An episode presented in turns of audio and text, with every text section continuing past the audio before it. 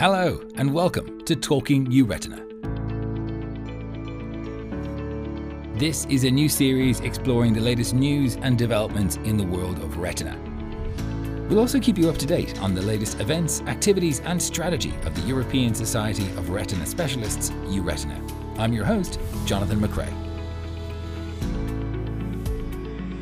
In this episode, we return to the area of AMD, and we're delighted to be joined by a world class faculty to discuss the pathology, new biomarkers, and big data of the disease. First, though, a note that the next Euretina Case Club will be from St Thomas's Hospital in London on Monday, 23rd of May at 8 pm CEST, 7 pm BST.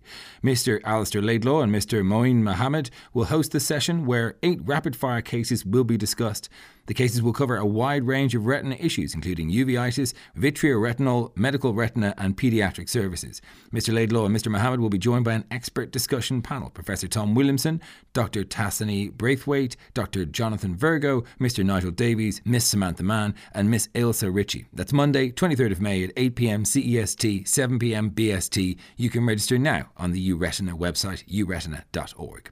Okay, time now for our own expert discussion. We're joined by our chairs, Professor Sandrine Zweifel from the University Hospital of Zurich and University of Zurich, and Professor Adnan Tufail from Moorfields Eye Hospital and the NHS Foundation Trust. They're joined by panelists Professor Christine Curcio from the University of Alabama at Birmingham in the United States, and Professor Bailey Freund from NYU and the Vitreous Retina Macular Consultants of New York.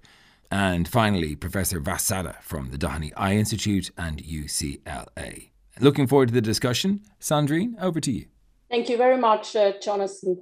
Hi, everybody. It's a great pleasure to open this uh, podcast, which will focus on age-related macular degeneration, a leading cause of blindness.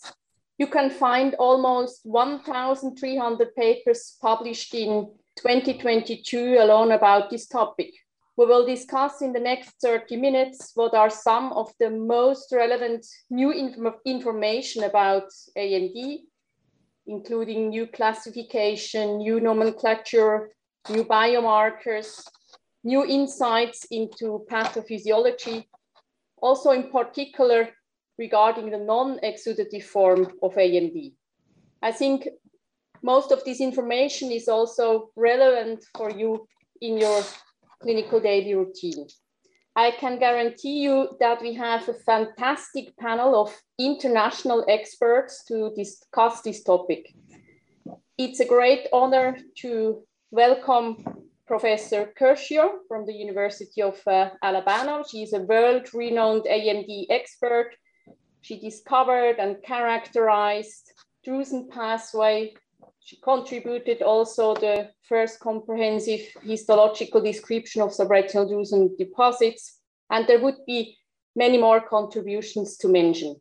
I'm also excited that Professor Bailey Freund can join us from New York, another world-renowned AMD expert. He was one of the persons who classified neovascular AMD in a new form, but also the dry form of AMD he developed the treat and extend regimen, which has gained widely acceptance. And then we have also Professor Vas Sadda from LA with us. Amazing that he could join us as well. He gave last year's Euretina lecture, lecture where he talked about the role of choriocapillaris in AMD. And today my co-chair is uh, Professor Adnan Tufail. He's joining us from London. Thank you, uh, Sandrine. Uh, um, and you've really emphasized what an amazing panel we have here today. And uh, welcome to the audience. And we're going to try and evolve this conversation from um, understanding some of the pathology to imaging to large data and potential ther novel therapeutics. So we're going to start uh, with Professor Curcio, um, we don't still don't have a magic bullet treatment um, to target the underlying uh, pathology and progression of AMD. And Professor Curcio has done some remarkable work in the pathobiology, and we're hoping that the insights that she has um, gleaned in the last few years um, will help um, give us some uh, novel targets and understanding of treatment. So, uh, Professor Curcio, what do you think um, from the work you have done um, gives us the, the best insights, in your opinion, in terms of understanding of AMD uh, pathology or progression? Well, thank you uh, for that question. There are a bunch of threads that come together. I think uh, one of them is validation of this great uh, imaging technology called optical coherence tomography. There's so much detail in uh, the current commercially available devices that if we can all agree on what's in there, we can follow the disease in great detail in the clinic and in living people. So one of the things that my lab did was figure out how a spectralis could work in uh, donor eyes as well as in living people. And that enabled us to screen many donor eyes that had AMD, plus work uh, extensively with uh, Bailey Freund and, uh, and several others uh, to study uh, patients' eyes who, when they became eye donors. And that really illuminated the, really the tininess of the detail that can be seen in OCT. the signal source for reflectivity is essentially subcellular. So if you can tell what the bands are telling you, you know uh, not only what this what cells are involved, but also the organelles. And uh, that is actually a link uh, directly to biochemical studies because you know what cells or organelles to isolate. One of the things that we've learned in these studies, uh, which characterized drusen deposits, uh, basal laminar deposit, pathways of neurodegeneration that hadn't been seen before, like outer retinal tubulation, uh, pathways of RPE fate, that by piecing together little bits of AMD pathology, there's a pretty clear progression sequence coming into view, in my opinion, uh, paired with a few key cell biology experiments to show what the RPE was capable of releasing. And so, in my view, uh, that helps us focus on uh, choriocapillaris and Bruch's membrane as initiating events to the disease, but also to the pathways in the neurosensory retina and RPE that are uh, blocked by aging changes in the transport system out uh, to the choriocapillaris. Uh, the other thing that I would highlight at this point is really defining better what's in drusen, soft drusen, basal linear deposits, and subretinal drusenoid deposits or reticular pseudodrusen. And these two uh, deposits, extracellular deposits in the eye, map very well on the topography of the uh, foveal cones and their support system and the rod photoreceptors and their support system. That really helps us uh, focus on parts of retinal physiology that uh, need to be uh, learned a lot more uh, closely than they have been in the past. And so that's a bridge uh, back to laboratory studies. Fantastic. So an immense amount of work that you're doing. What do you think of the kind of the earliest changes? There's a you know a bit of a debate. Is a primary RPE problem, photoreceptor problem, choriocapillaris problem? Uh, do you think they're separable? Is there any way of testing that? Uh, and maybe a supplementary question is, you know, how much of um, the aging driver is there relative to some of the genetic drivers like complement? Quite a complex question. Well, um, by the numbers, um, aging is still the largest risk factor. Although the, the genetics are in toto are, are huge, but aging is uh, very large. And the numbers that got, really made an impression on me are the ones that were learned from uh, epidemiology, from color fundus photography, showing the tremendous progression risk for uh, drusen uh, centered under the fovea, the fovea in the inner ring of the ETDRS. It's double digit progression risk on a population level. That's just huge. It's one of the biggest effects. I think it is the biggest effect in AMD. So aging is huge. I think we have a good idea of how drusen build up throughout adulthood. And uh, for me, I have a very geometric model of AMD, which is that we can assemble, if we understand what's going on in individual layers, we can assemble them by stacking the layers and seeing where the changes occur first and most prominently. And, and if you look at the change in aging between, say, 20 years old and 90 years old, based on published literature, uh, the biggest changes are in the choroid and the choriocapillaris. And the RPE is actually, uh, in terms of cell number, is the healthiest cell in the back of the eye. That, that may um, surprise people to hear that, but I think the RPE is doing its job longer than anybody else. And the, our photoreceptors are affected early simply because they're furthest away from the choriocapillaris.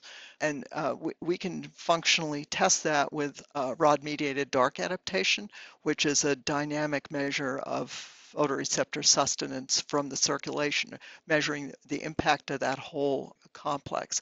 But for me, because also, we know how to make drusen in a dish with healthy RPE cells, and um, by putting the putting them on the right barrier, you don't have to feed them photoreceptors or anything. I think that the RPE is doing its job of releasing materials that are not crossing to the choroid, and that piles up as drusen, and the drusen are the direct precursors of both neovascularization and atrophy. Do you think that model holds true in patients that have predominantly reticular pseudodrusen? So we know, we increasingly recognize with um, high quality OCT um, the existence of pseudodrusen, that patients with that often have uh, poor adaptation, dark adaptation problems.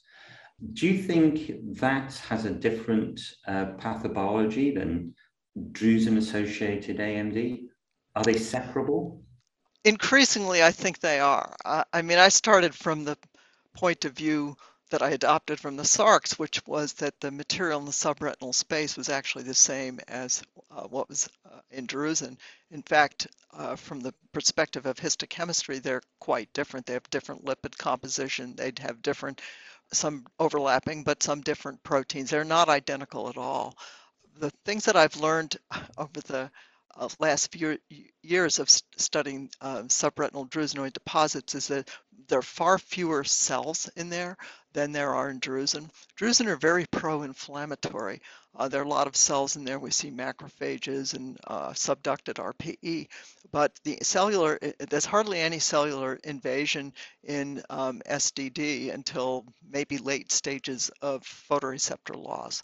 And the other thing, um, findings that have uh, impressed me is that um, in a small study, um, uh, Voss is a co-author, uh, we showed that the worst visual function is not associated with the deposits themselves. It's closer to the fovea than when the deposits are. And it turns out that type 3 neovascularization, which is um, highly associated with the subretinal deposits, uh, they initiate closer to the fovea than the deposits are. So in my view, the, the subretinal deposits are actually a marker for an eye at risk and not necessarily for particular cells at risk. And so that, that could fit it easily into um, a choroidal insufficiency type model. Uh, thank you, Christine. That's a really um, helpful insight. Maybe we can pass over to um, Professor uh, Bailey Freund now, and uh, Sandrine will take over the discussion. Thanks, Adnan. We already heard like um, interesting uh, insights from uh, histopathological side, and uh, Christine mentioned about uh, the collaboration she has with you, uh, Bailey, regarding clinical pathologic correlations. You have uh, published uh, together many uh, amazing papers which uh, contributed to our understanding of imaging biomarkers in AMD. Maybe you can tell us a little bit about type 1 macular neovascularization. there is a, a recently published paper where we give some insight that type 1 MNV can provide uh, nutritional support uh, to the overlying photoreceptors. And you also give some insights that this might also change um, how you treat these uh, patients in your clinics. Thank you, Sandrine, for the question. And uh, it really has been through uh, the collaboration with uh, Christine that you know it's taught me that OCT is just such an invaluable tool. And very early on, I felt that a multimodal approach to evaluating neovascular AMD was preferable to one based on fluorescein alone. Uh, Christine has always thought that just about everything that she can see with high quality histology can be seen with OCT, and that just keeps getting more true as time goes by. We now have seen the introduction of high resolution OCT that is just getting rolled out, three micron axial resolution. So we can basically see individual uh, cells. So you ask about type 1 neovascularization, going all the way back to 2010 when uh, you and Michael Engelbert and I published an editorial on sort of switching to an anatomic based classification. Uh, I've observed that those eyes do well and seem to be less uh, susceptible to macular atrophy.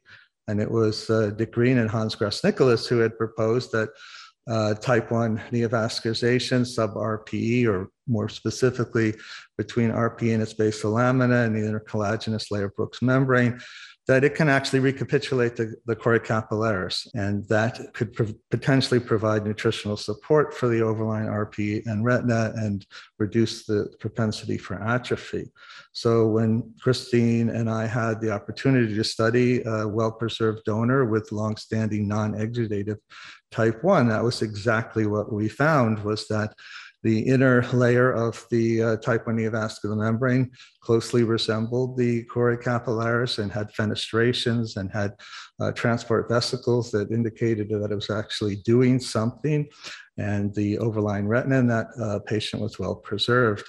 Just recently, Vas's published a paper looking at the inner layer of type 1 neovascularization with OCTA just out in British Journal of Ophthalmology. And when that inner layer is very dense in terms of its vascular flow, there seems to be less atrophy. So uh, my sort of personal belief is that one of the ways we're going to treat this disease is learning how to use type 1 to our advantage and because i think it's the most effective at sort of slowing uh, this disease uh, uh, process. When you um, talked about these, uh, let's say, quiescent or, or non-exudative type 1 macular neovascularization, we have learned that uh, detection of uh, this entity might play a crucial role when we have uh, new treatments available for the dry form of, of AMD.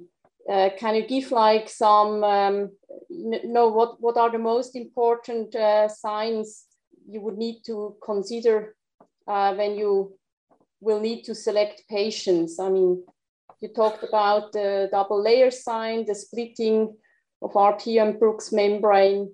So when in an ideal world, we will have quite soon a treatment uh, available. Uh, we heard about uh, pegcetacoplan. Um, like, what is your opinion about that? What would be your patient selection when you have a patient who has uh, non-exudative type 1 macular neovascularization in the fellow eye, but advanced atrophy in the other eye. Would you think that would be a good patient uh, for treatment? And then the next question is, um, you are also part of the, the CAM group, as uh, many others on, on the panel here. Why do you think it is so important that we define different stages of atrophy more precisely? Oh, wow, there's a, a lot there. Just uh, the the first, you know, the recognition that there could be uh, non-exudative type one really goes back to the work done with ICG quite a long time ago. Uh, Put Hanutsaha from Thailand David Guyer, Larry Yannuzzi, they, they recognized that, that fellow eyes of patients with a, a cult had these uh, quiescent membranes picked up as a plaque with ICG and were more likely to you know, go on and convert to exudative disease. Lorke Schneider was another paper around that time uh, showing that. I think that in the trials of complement inhibition, we've seen higher rates of conversion. So knowing that that exists and it, it's actually a relatively common finding to pick up non-exudative could be relevant in choosing patients for complement i think that in that situation uh, you know it, it's i would probably be reluctant to treat an eye with known non-exudative because if we see exudative changes for now, they're going to need two injections, you know, perhaps monthly to control that. So uh, those, you know, that's one of uh, those are some of the issues with the the CAM group. Just defining the precursor stages is critical. Having uh, measurable endpoints for clinical trial that could be uh, used to to monitor progression. Of, it was mentioned before fundus autofluorescence it has some limitations in terms of uh, you know which eyes it really can be done well with in the center of the fovea with macular pigment. Sometimes a little hard to quantify. So oct i think just gets closer to the anatomic ground truth and we'll probably will learn that there's a certain stage that the you know the the retina is too far gone to really see a measurable benefit from certain uh, treatments and so i think all of us who are researching this think that ultimately we need to have better biomarkers for patients that will be likely to get these more advanced forms later and intervene much earlier once we have promising uh, therapeutics that could potentially be used for long term and starting earlier Thank you, Bailey. You were one of the persons who very early tried to treat patients with neovascular AMD in a more personalized treatment approach. Now, this is an approach actually almost, uh, or, or many of us are uh, using in our daily clinical life.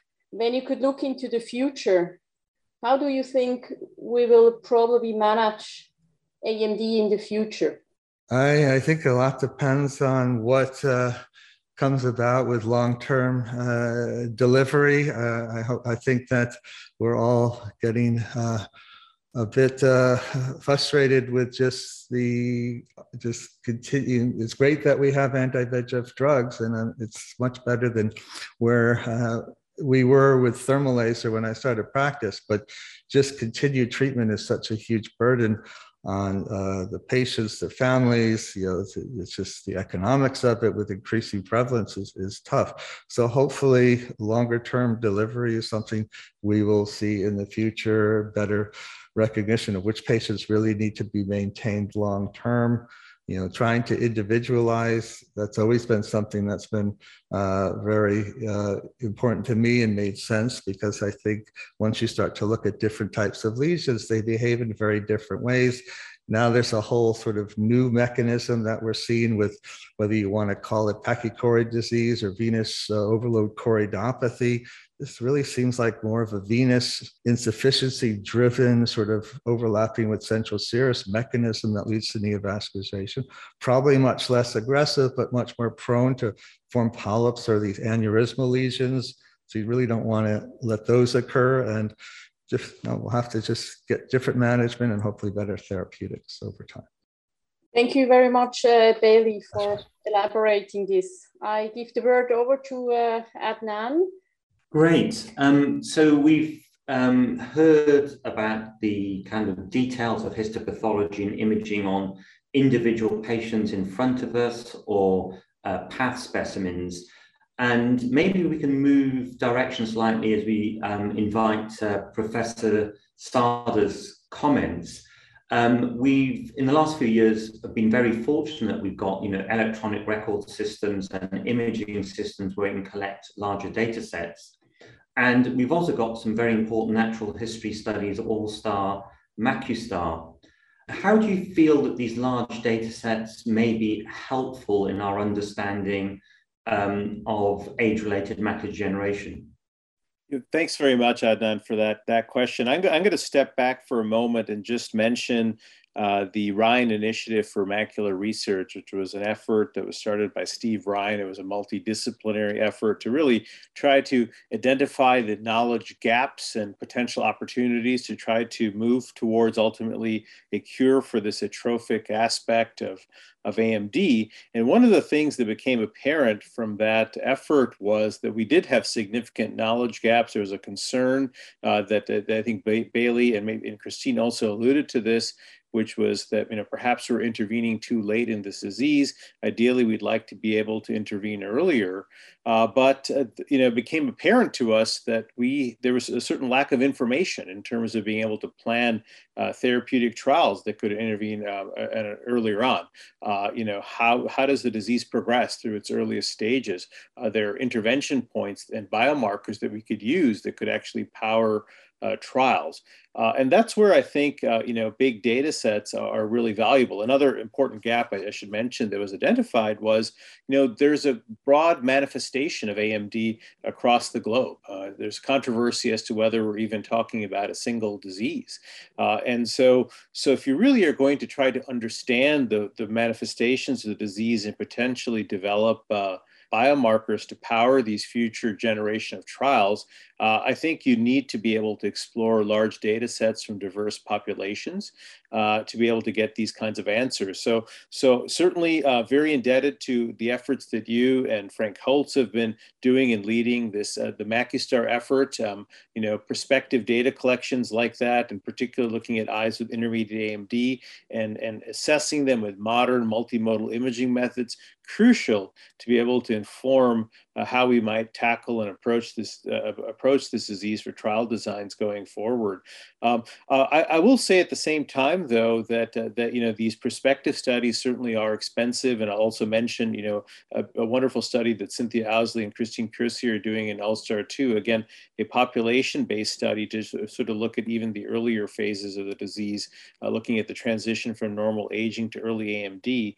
But the challenge with these prospective uh, data collections, of course, is that they, they can be expensive and it's hard to do very, very large data sets. And so that's where there's, I think, a tremendous opportunity uh, in the fact that we have tremendous amounts of retrospective data that's been collected over, over many years, uh, you know, really long-term potential follow-up data.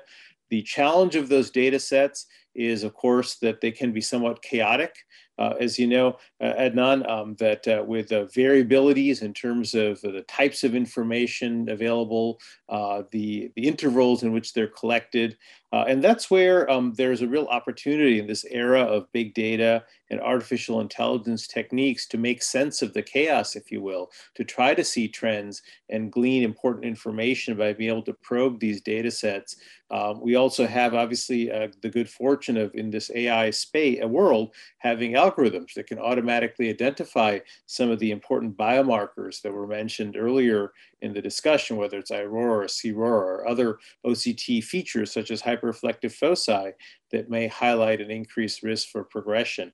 So there's an opportunity to probe these data sets with uh, with these types of tools. And so because this was uh, one of the problems, gaps identified in the Ryan Initiative, we've, uh, we've, uh, we've been working on, on, on bringing online a broader global imaging consortium to try to aggregate uh, imaging data sets worldwide of elderly patients, patients with AMD, um, so we can understand the manifestations of the disease globally, better characterize its, its burden, and better understand it, it understand its progression uh, through using these uh, types of, uh, of tools that this big data AI era, I think, enables us to do. And so, so I, I think that uh, that you know there's a real opportunity, uh, and we have to seize it. There are obviously challenges that have to be managed as well, uh, but uh, but I think uh, that the time is now to to do these types of things. So, um, congratulations on helping drive this really important complementary Ryan initiative, which you said um, really adds something very different from the, the very slightly rigid but important prospective studies. Um, and I think you made a really interesting point that it, probably isn't one disease. And really weirdly, in order to personalize AMD, you may need large data sets. So it's kind of big data to look at individuals.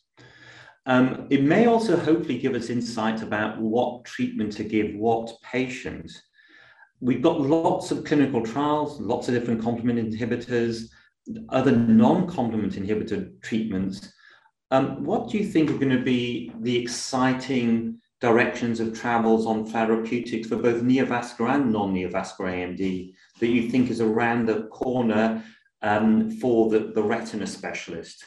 Yeah, great, great question, Adnan. And uh, and as you and and, and Sandrine pointed out earlier, uh, certainly in terms of the closest to potential regulatory approval, I suppose are these uh, complement uh, inhibitors targeting various aspects of the complement uh, pathway. Certainly, there's a the, a genetic um, and, uh, and perhaps a histopathologic basis to, to think that complement may at least be relevant at some part, portion of the disease process. But uh, as Christine nicely highlighted, it's a, it's a complicated uh, interplay.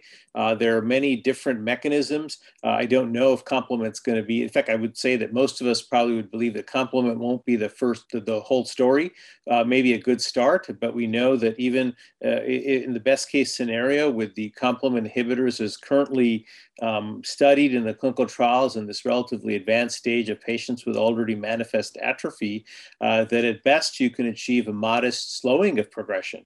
The patients still worsen. You're certainly not arresting the disease. So uh, I think that a multifaceted approach is going to be required. I'm very intrigued by Bailey's suggestion uh, that maybe we'll be able to use neovascularization to, to a good effect but perhaps as a way to recapitulate or, or improve the efficiency or sufficiency, if you will, of the choroid and, and the choriocapillaris, which of course is the business end of the choroid.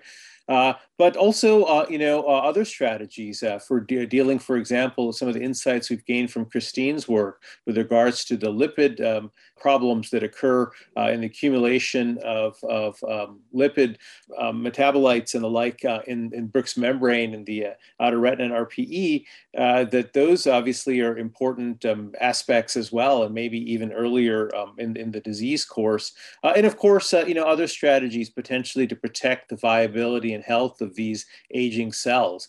I think it's going to require a comprehensive uh, approach. I don't think it's going to be one size fit all fits all. And as you very correctly pointed out, Adnan, because it may be more than one disease, you may, uh, you know, I do anticipate a future because of the benefits of big data where we may select a particular cocktail, maybe blended um, with different percentages uh, based on uh, specific attributes of a patient's disease. And also, I will say, depending on the, st- the, the, the, state of the patient's disease, where are they along their course of, of, of degeneration? Because obviously, patients have already lost vision from atrophy. They'll require a different therapeutic approach, uh, even beyond the ones that we've discussed. So to some extent, um, you know, the challenge is a bit like something like atheroma, where we've not found a magic bullet but we have made inroads and it's probably a cocktail, but we have an advantage with the eye over atheroma that we can visualize it, get beautiful OCTs, align the pathology to get really good insights into that.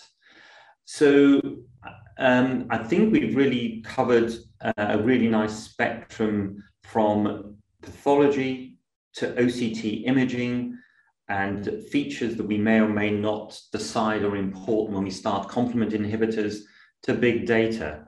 And hopefully that will be a good overview of some of the important things in this area. Sandrine, would you uh, like to add any further comments or thoughts about that? No, I think I just would like uh, to thank all the uh, uh panelists for giving us such an interesting uh, insight and uh, from their perspective. I think we, we covered like uh, really the whole range of, of AMD, but there is still a lot we haven't solved yet. And um, thank you all for, for listening. And I hope you enjoyed it as much as I did. I have to say, I, I learned a lot from this discussion today. Thank you. Thank you. Well, Sandrine and Adnan, thank you for a fantastic discussion. Thank you also to our brilliant panelists, a fantastic faculty, and lots to take away from that discussion. I hope you'll agree. That's it for this episode. As always, we welcome your comments and suggestions to podcast at euretina.org. If you like this episode, there are more in the feed, so please do subscribe, rate, share with colleagues. And if you have a moment, review. We'd really appreciate it. I'm Jonathan McRae. Until next time on Talking Retina.